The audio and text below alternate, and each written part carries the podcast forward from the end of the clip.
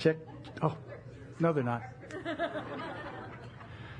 You would think after all these years. I don't know. I don't exactly understand that, but God keeps us humble. Hey, Susie, I just appreciate you sharing so much. Where are there you are?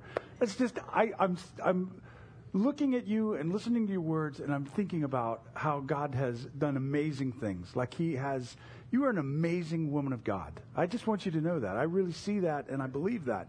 God's empowered you and enabled you to, through some very severe hardships, to go out and demonstrate His love. That's an example for all of us to follow. And uh, just, uh, just make sure you let Susie know how much we appreciate her uh, here.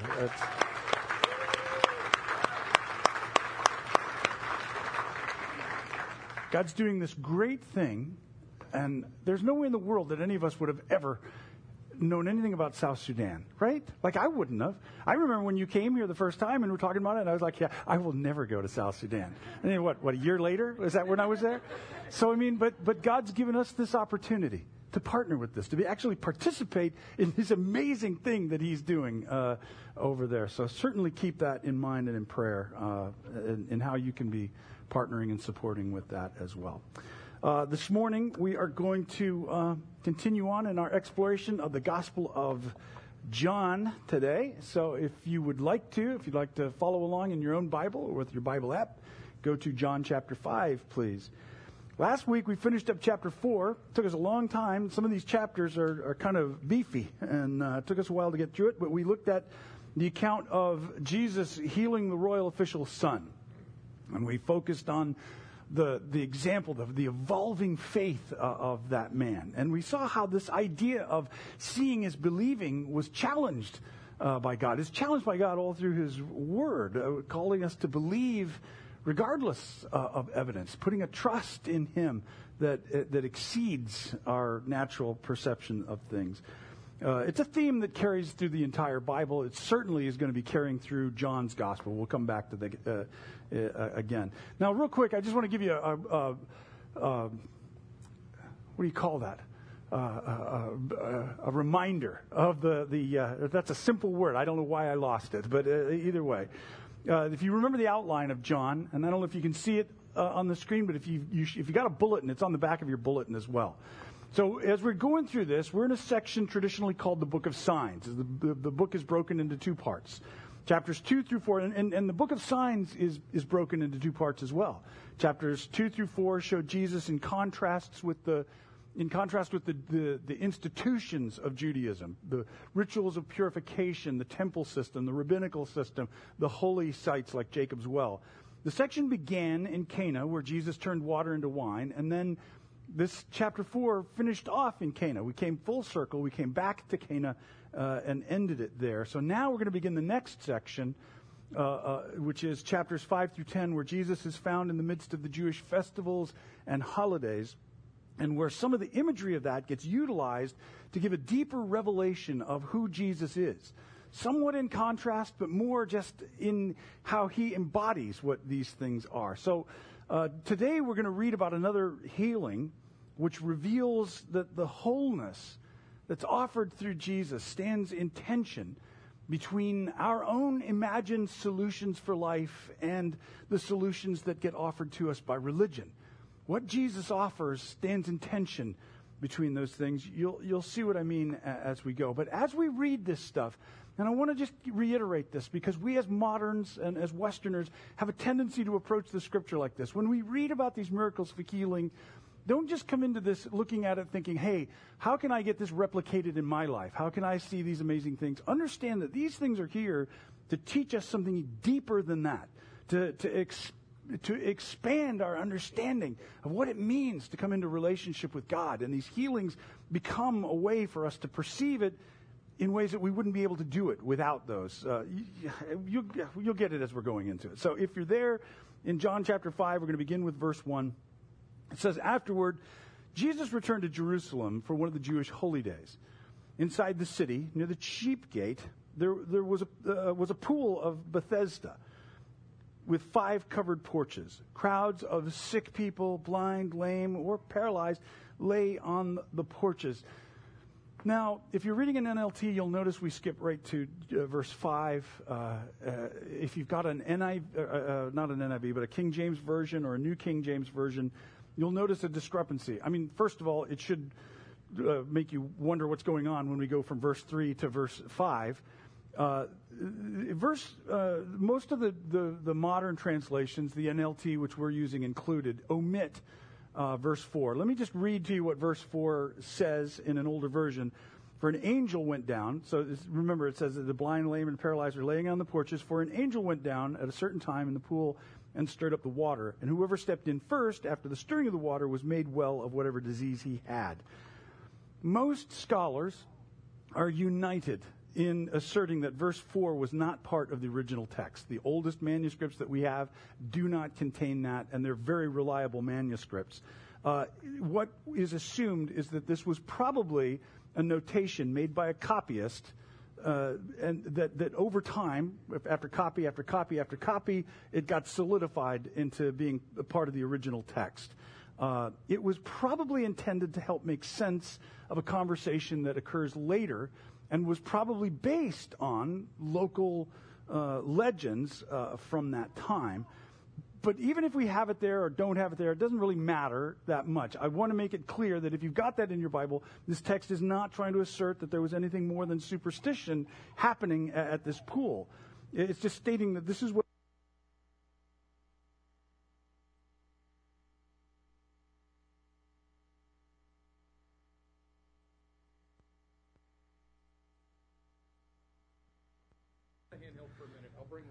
Oh, okay.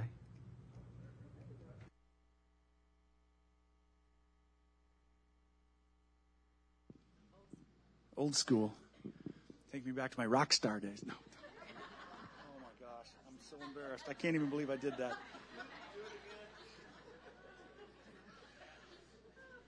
Where was I? The text wasn't trying to tell us that this is what was happening. It was just the superstition at that time. And listen, that, that kind of stuff happens around pools of water all the time. I was up in Indian Springs, Georgia one time, and there's a little spring up there, and people would line up you know, long lines of people to get there to get this water, you know, that they said was going to cure them or make them better.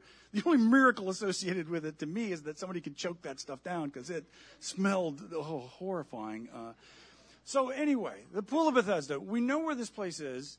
Uh, in 1964, the Pool of Bethesda was finally identified. It, it, was a rectangular pool that had a dividing wall down the middle of it, uh, down its center, with porticos over all of it, which would account for the five porticos or five porches that John mentions here. One side of the pool was higher than the other, and as best we can tell, it was spring fed. So when it filled up, the top water would spill out, or we actually found some uh, some uh, channel work in, in, in the remains, that, uh, the ruins of that. So the water would flow from the top pool into the bottom pool, which, if there was a troubling of the water, would account for that with the water bubbling up through through the, the lower part uh, into the lower part of the pool. And so it would make sense that people would gather around the porches and the porticos to get shade. You know, they can't move around easily, so you can just kind of hide under there. Oh, thank you, Blake. Uh, pardon me for a moment. All right. Check test. Okay, there we go. All right. So uh, it makes sense that people are laying around there, and if the water is actually going to provide a little bit of healing or something, well, all the better. Like, all, why not hang out over there just in case something will happen? So in this story, Jesus is in Jerusalem for one of the Jewish holy days. It says it doesn't identify which one. We'll find out that it's Sabbath, so it's that's in view. So it, it, may be the Feast of Weeks, it may be the Feast of Pentecost. It doesn't seem to matter to John. He didn't include that part of it in there. So the narration puts Jesus at this pool where all these sick people are. And again, we don't know why he's there. Potentially, it was a mikvah bath. So potentially, before you go up to the Temple Mount, most people would, would do a ritual cleansing before they do that. So maybe he's there for that. But it really, again, doesn't tell us that detail. He's, he's just there. Um, but all of this sets the scene for what takes place. So let's get into that. That's the setting. Here's the story, verse 5. One of the men lying there had been sick for 38 years. When Jesus saw him and knew that he'd been ill for a long time, he asked him, Would you like to get well? I can't, sir. The woman, the, the, sick man said, I don't know why I heard that. The sick man said, For I have no one to put me into the pool when the water bubbles up. Someone else always gets there ahead of me. Jesus told him, stand up, pick up your mat, and walk. Instantly, the man was healed. He rolled up his sleeping mat and began walking. Okay, so I want you to pay attention to notice the thematic use of water in John's gospel here. We got water in Cana, we got water with Nicodemus, we got water at the well, water at this pool. The Spirit moved over the face of the water at creation. So there's this sense of new creation emerging here in this gospel narrative. And so imagine that pool. This is where we got to engage a godly imagination and try to think about what this environment was. All around the edges, in the shade of the porticos, people with all kinds of maladies are sitting or lying there, maybe groaning at different times. Blind people who are, uh, those who are crippled and disabled, paralytics, amputees. You can imagine the desolation of a scene like that, of this constant flow of misery around there. And imagine the, the sadness and the, the sunken eyes, the thousand yard stares of the people who are, are there. And, and hear the sound of people who are begging as you walk by, because how else are you going to get, get by in something like this? Imagine the teeth, which would likely have been rotten or missing from malnutrition. And you can only imagine there would be a smell associated with this and flies. There would be flies. But there was also Jesus. Jesus is there. Not exactly where you'd expect to find a king, much less a god, but there he is, and with no explanation as to why. The text says that he singles out one man, someone that the others have overlooked or abandoned, but Jesus sees him. He's been unable to walk for 38 years, the same amount of time that Israel was wandering in the wilderness. So, new creation, new exodus. And Jesus goes up to this guy and he asks what seems like, on the surface, an inane question. Like, would you like to get well? It's kind of like, well, duh. I mean, language scholars point out that in the Greek, the way this question is worded is more than just asking this guy if he wants to walk. Another way this could be worded is Are you willing to come into existence as a whole person? Yes, his physical body is in view. Certainly. He's there with this, with this uh, illness that's keeping him from being able to walk. But there's something in this that actually reaches below the surface. He's asking, in essence, if this guy's willing to be reborn as a whole person. And again, we're coming back to these themes that have been, been uh, threading through here, back to Nicodemus in, in that conversation. And the man's answer is typical of how conversations usually go down in John's gospel. Uh, J- Jesus is saying one thing, and the people are hearing another thing, based usually on a temporal frame of view, something that they you know are trying to achieve or get or have, and Jesus is actually talking about something else. The guy didn't say yes or no. Isn't it interesting that you know, guy, Jesus says you want to be whole, you want to be well, and the guy doesn't say yes or no. He starts filling Jesus in on the facts, get him up to speed on this whole thing. No, no, no, no, you, I can't. You know, you don't get it. So, you know, it's just, dude, I don't have anyone to help me get in the water. And everybody gets in here before me when it bubbles. So, you know, I, am just kind of stuck here. He's probably eyeing Jesus' biceps, thinking, you look pretty strong. Maybe you could kind of help me out here. Maybe, you know, you could be the guy that put my plan into action. And you see the problem with that, right? This guy had solutions to his troubles and they were all mapped out, ready to go. He determined that this pool was his best option for wholeness. But he was also quick to point out that his plan wasn't working because people were not cooperating. People were failing him in this. But Jesus bypasses this guy's plan altogether and he offers him something else. I will make you whole. Just follow my instructions. They're very simple. Get up, take your bed, and, and take a walk. And, and I believe what we see in this is that the wholeness that Jesus is offering us is oftentimes at odds with our imagined solutions. We come up with a lot of plans. We come up with a lot of ways in which we know that we're going to be whole finally. What are the bubbling pools that we're staring so longingly at? thinking if we just reach that, we'd be satisfied finally. We'd have that life we're looking for. We'd have what it is that we've been longing for all this time. We want the girlfriend or the boyfriend or the job promotion or the house or the possession or the retirement or we want this person in office and not that person in office. And we get so frustrated because everyone lets us down and makes it so difficult for us to achieve our plans. We want to get to that pool and people aren't cooperating with us. So we look to Jesus to try to get him to help us get in the pool. we get Jesus in on our plan. You know, he's pretty strong. He can do some amazing things. He should be able to pull this off for me if anybody's going to. But just like this guy in the story, we're going to have to face the facts. Take a deep breath here that Jesus doesn't always intend on validating our plans. Not because he doesn't like us. I'm not going to do that for you. Poof. No, it's not that but because He's got something better in mind than just our fetid, bubbling pool that we think is going to do it for us. Remember the saying, we've said it many times. How do we make God laugh? We tell him our plans. And that doesn't mean that we can never make a plan. Don't, uh, don't misunderstand that. You know, did you have an appointment with our dentist's office? No, man, I don't make plans. Jesus just leads me through life. No, that's not, that's, that's not what we're saying, but it means that the, that the plans we have, because we have to make plans by necessity. We wouldn't be here this morning. We'd still be just kind of wandering around the house. I don't know what I'm doing. Uh, uh, so the plans that we have by necessity, we hold with a very loose grip, knowing that God is working his plan in all things, that he's got something working out, and the promise of Romans 8:28 says that he's working through all of these things. The things that we perceive as good, the things that we perceive as bad, he's working through it all for what's best for us, for what's going to benefit us eternally as human beings made in the image of God. It means that we don't look for our ultimate fulfillment in anything but, but, but the values and the purposes that Jesus has for our lives.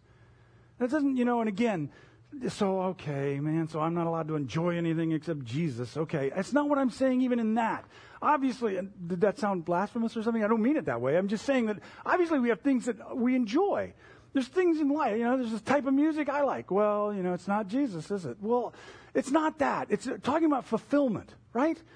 Can, can we make that distinction? There are things we enjoy, there are things we enjoy doing or whatever, but when we talk about what's going to fulfill us, What's going to make us a whole human being that's going to finally satisfy us, regardless of what we have around us, whether we're enjoying it or not. We're going to find that in Christ. We're going to find that in following His purposes, His values, His priorities in life. And sometimes the plans that we had, those solutions that, that we thought for sure were the things that were going to finally satisfy us, sometimes they have to be walked away from completely in order to obey Jesus. Jesus told this guy, get up and take your mat with you. Don't leave it here as a backup plan in case you suddenly miss this pool and want to come hang out here one day. Pick it up, clear it away, and start this new life, walking forward, empowered and purposeful in His plan to redeem all things. And that's what we keep in view. This is where it's all going. He is going to redeem all things. Everything that's wrong, He's going to make right again. I think for too many people, this has been a sticking point. I think that they like the idea of Jesus coming around and offering life. Yeah, that's nice. I like that. But they only want the life that they intended, not what God wills. And that is what got us into trouble in the first place back in the book of Genesis. This is, this is a reality that we're going to have to face as followers of Jesus. And, and again, it's one of those things that, you know, we got to we just got to face squarely. It's not probably a popular thing to say, but it's a reality. Jesus is here to help. He is here to help, to rescue and to redeem our lives, but not just so we can carry on doing what we were doing or going where we were going. He's got something so much better in mind than, than what we could ever even dream of. A sense of wholeness and security awaits us in Him that is not tethered to the shaky stuff of this world. Like He talked about, storing up treasures in heaven where it doesn't rust. Moths aren't going to eat it. It's not going to tarnish sometime down the way. It's not tethered to the temporal, broken stuff of this world, but it's united and bound to God's infinite love for us. Okay, well, so this guy takes Jesus at his word. He obviously believes him. Didn't give us the details on what it was that made him decide that this was right, that he could do this. And he starts scrambling to his feet, you know, moving around, doing something he hasn't done in 38 years, miraculously cured. He, he does what Jesus says. He gets up on his feet, he picks up his mat, rolls it up, and he bounces on out of there. It's a great story really could end it right there because it's so nice. It's just a great, it's heartwarming. It taught us some good lessons. Uh, and maybe we should end there, but we actually didn't finish uh, verse 9. And the, so the narrative continues in, in verse 9. But this miracle happened on the Sabbath. So the Jewish religious leaders objected. And they said to the man who was cured, You can't work on the Sabbath. The law doesn't allow you to carry that sleeping mat.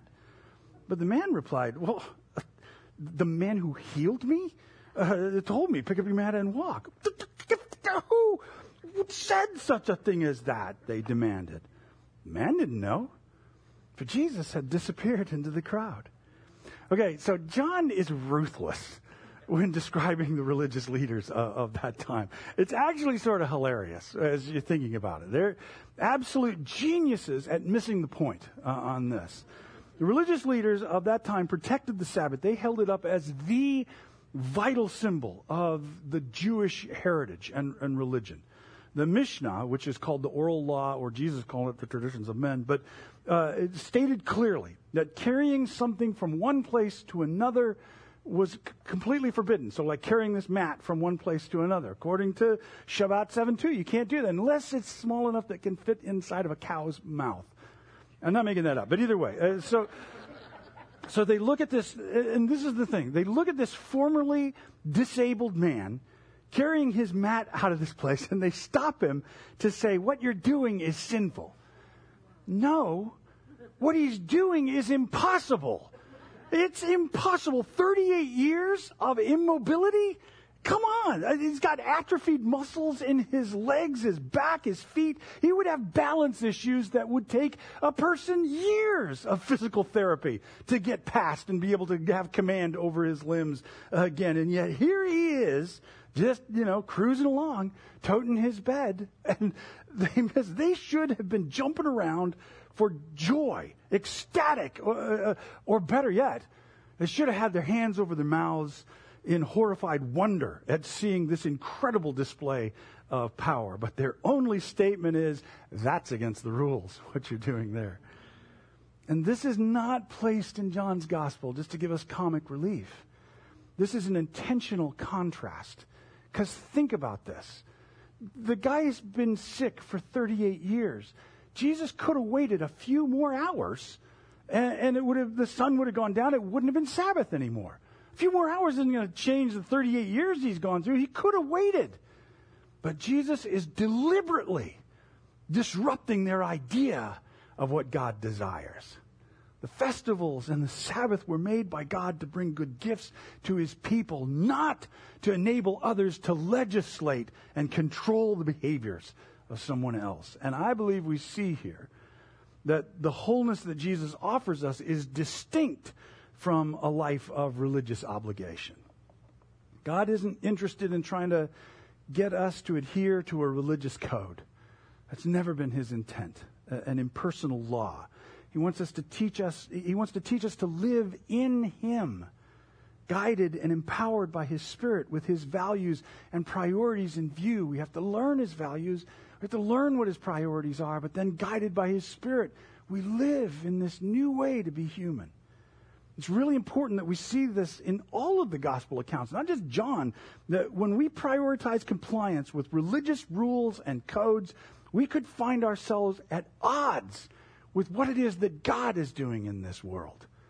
Because that's what we see playing out with the Pharisees in this. God is happily working to redeem outside of our religious parameters. And we need to be okay with that. Or we may miss some of the cool stuff that God is up to, like we see in the example of the Gospels. Our church structures, even some of our theologies, may not be as important as we think they are at times. This guy, I mean, let's, let's focus in on this guy. This guy knew nothing about Jesus, didn't know his name, couldn't figure out where he was from or what he was doing there. John even leaves all of that out. But this guy knew nothing, didn't know how to identify him. And yet Jesus is at work giving him new life. And I think there's something to that. I think there's something important in that. I think that we need to kind of look at our own behaviors and expectations and wonder do we have a cart in front of our horse? There are religious standards that we've got to be careful about. And we've got to even question. We've got to ask Are there religious standards that I've set up that might keep me from seeing what God is doing outside of them in someone else's life? Are there religious standards that I've set up for my own life that could keep me from God because I feel like I've failed them? As a recovering Pharisee myself, uh, I know this is something that I have struggled with a lot. I really have. I, and, you know, what, nearly 30 years of being on the other side of this, and I am still, I still catch myself at, at, different times, either holding myself to something or wanting to impose something on someone else. Hey, it's the easy way to go in, in this whole thing. And I suspect that I've only scratched the surface of the freedom that Christ has offered me and you. And that's a lot to ponder. But as we ponder it, we will find a qualifier. Let's keep reading. Verse 14. But after Jesus found him in the temple, afterwards, Jesus found him in the temple. So the guy made his way on up to the temple. I mean, this is a guy who's ambulatory now. He's just moving around, doing whatever he wants. He's going to the temple. And look how he, look where he shows up. I think that's interesting in and of itself. Jesus gives him new life. Where is the first place we see him again? In the temple. He's got a change of focus uh, going on here. Jesus told him, Now you're well. So stop sinning, or something even worse may happen to you. Then the man went and told the Jewish leaders that it was Jesus who had healed him. Now, scholars are divided on that last verse there. What does that mean? It's hard to read it. After either this guy is an ungrateful snitch who rats Jesus out as soon as he gets a chance, or now he's making it clear. Now he knows. And so he's making it clear who it is that healed him, and he's standing in solidarity with Jesus. I'm kind of hoping for the latter on that. That's what I would think. But verse 14 is puzzling too, because it seems like Jesus is threatening this guy. like, stop sinning, or something really bad's going to happen to you. And that's an interesting thing because it was a common belief in that day that sickness and maladies were a result of sin. And Jesus will directly contradict that notion when we get to chapter 9. You can go read it on your own sometime. We'll get there eventually. But uh, Jesus, you know, disassociates those two from each other. So why would he say that to this guy? That's a curiosity to me. Why is he like, so maybe we could come away and say, well, there are some things that happen because of sin, and that, you know, that could be. Sometimes there's cause and effect that just happens, you know, and, and we do something and, and uh, we do something willfully that disrupts whatever, and, and we end up paying the price for it. You know, we do something illegal and we end up in jail. And, you know, there's a cause and effect thing. Those things are directly connected. Maybe that was the case with this. But here's, here's something else to think about, just kind of to roll around in your mind. The idea of sin, especially in the Hebrew mindset, carries with it the idea of the disruption of relationship. So covenant was everything for the Jewish people. And sin meant to the Jewish people the breaking of covenant with God, the breaking of that relationship with God. But it also applied to people. Those who sin against us was actually part of the Lord's Prayer, right? Because it carries that relational sense. Sin was not just an impersonal thing that was done, it, it carried with it the idea of relationship and, and closeness. And, and so as we remember who this guy was, that, that there's no one in his life, no friends, no family to help him in the pool, we realize this may have been a pattern for him. Maybe this is, you know, what was going on with him. Maybe to be out of relationship with God and with his fellow human being was part of his pattern. So Jesus may be telling him, you need to let God pattern your life here. You need to be in relationship uh, with him and relationship with your fellow human being because life has a way of getting even worse when God's not the one shaping it, uh, when, when we're not in relationship with God. Does that make sense? So maybe see it as less a threat and more as guidance for how it is you carry this life out that God has provided to him through this healing that Jesus performed. What's clear in the exchange, though, however we're going to interpret verse 14, what's clear is that Jesus is making us whole so that we can live a better kind of life. Uh, freedom isn't just freedom for the sake of freedom. Uh, it's not that. Jesus intends to break us out of the patterns of the fall, of the thing that has ruined this world. He wants to redeem our lives not just in some faraway heaven somewhere that we can put off till later. He wants to redeem our lives right here, right now. He's got something better in mind for us in life. God has a plan and a purpose for us, for you. But it means that we're going to have to cooperate with his purposes. It means that we have to turn from those old patterns that we were accustomed to. And we've got to pick up that mat and we've got to move forward. We have to be disciplined to make different choices in, in life. Choices that are in sync with God's character, who's at work in us and in this world. It means that we determine to let go of things like bitterness or offenses. We learn to extend love even to those who treat us badly or those we may disagree with. That seems to be a big issue nowadays. We embrace the discipline to stop chasing after the temporal physical gratifications and pleasures that are just an end in themselves that people chase through substance abuse or sexual abuse or any of those kinds of things. It means we, we, we set out to learn what life can be like without those things. Because if we just keep on doing what we did before, we're not going to know the wholeness God wants us to have. I believe that's what Jesus was concerned about for that man that he healed. If you just continue on in the same patterns, the same thing's going to happen. But there's a new life, there's a new way of perceiving life. That's the gist of, of what is being communicated here to me. You can say, well, but Rob, isn't that just, I mean, isn't that just keeping rules to make God happy again? Are we just back to that? No. I mean, we're really not. And I hope you're able to see the distinction. We, we don't live differently to get God to love us. God loves us as we are. God's going to be at work in our lives, regardless of what religious obligations a person's near or fulfilling. But God wants us to have a better life. God has a better life He wants to draw out of us so that we can rightly represent His love into this world a, a fulfilling, humanizing life is what God wants for us. But we have to cooperate with that process. It's not like he just turns a switch and suddenly everything's different. We have to set out on this journey. We got to roll up the mat. We got to move forward and move away from the old past patterns that we were firmly ensconced in.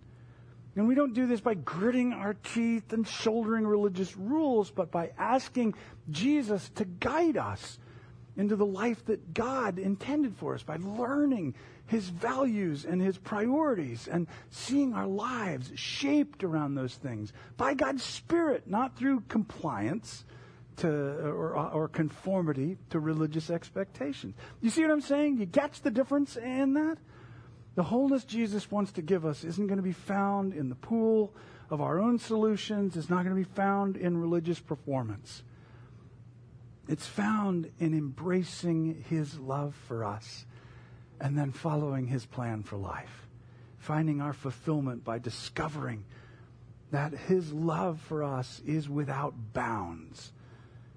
And then intentionally pursuing his purpose for our lives, not as an afterthought, not as, you know, an addition to the life that I'm already pursuing, but recognizing that life, this gift that He's given us, has a singular termination point, and from there heads into eternity.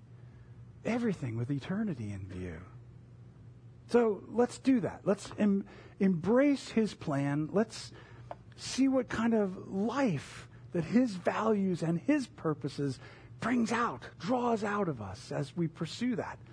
Let's determine to be in communication with the one who gave us this life by praying. And prayer is not just, you know, it's not a formula that we go through. Prayer is a conversation with a friend. Prayer is, is speaking to God and, and communicating and, and conversing and waiting and listening for him to potentially speak or guide or lead. And he does it. Does it in subtle ways, does it in big ways. He does it because he loves you and he cares about you. And this is what he has in mind for all of us. So let's see what life can look like in pursuit of his purposes. Right on? All right, very cool. If you'll stand with me, please. If you're able. Father, uh, we, we ask you to work this in our lives.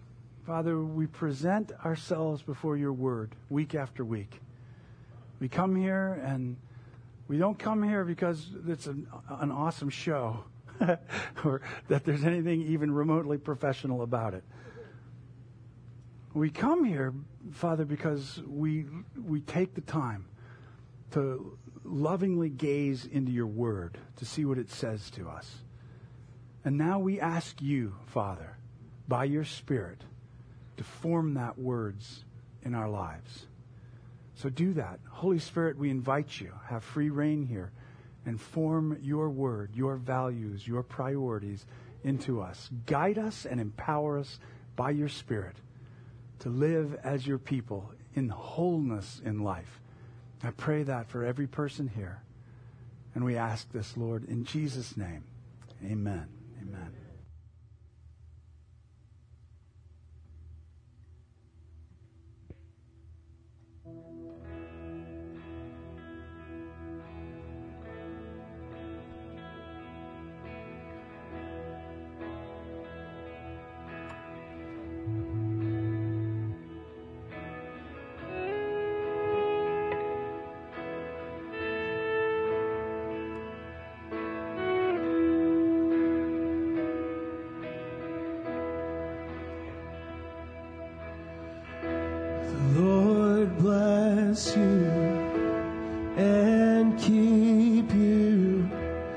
make his face shine upon you, be gracious to you. The Lord turn his face toward you.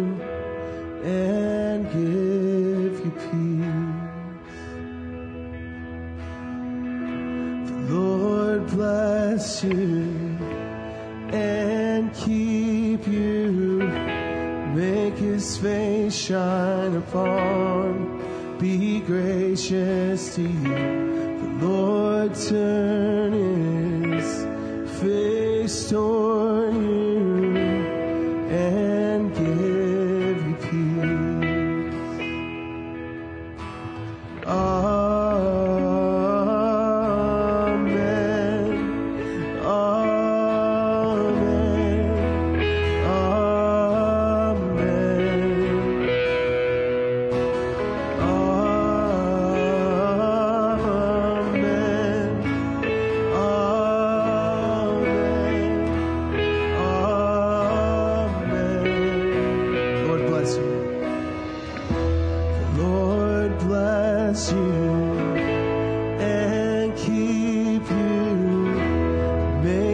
may shine upon you. Be gracious to you. The Lord turn.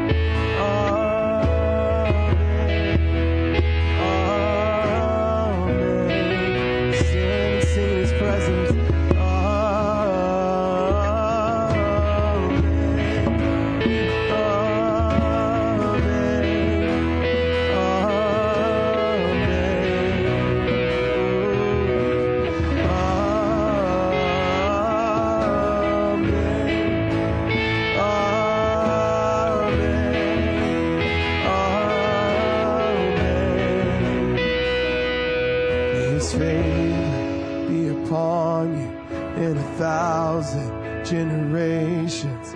Your family, and your children, and their children, and their children. May His favor be upon you in a thousand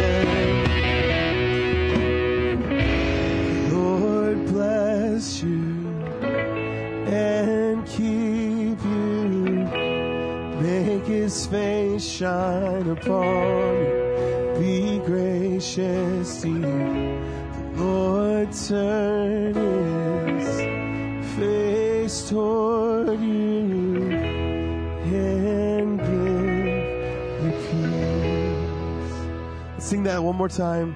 Let's imagine us singing it to each other, having it sung to you by your neighbors.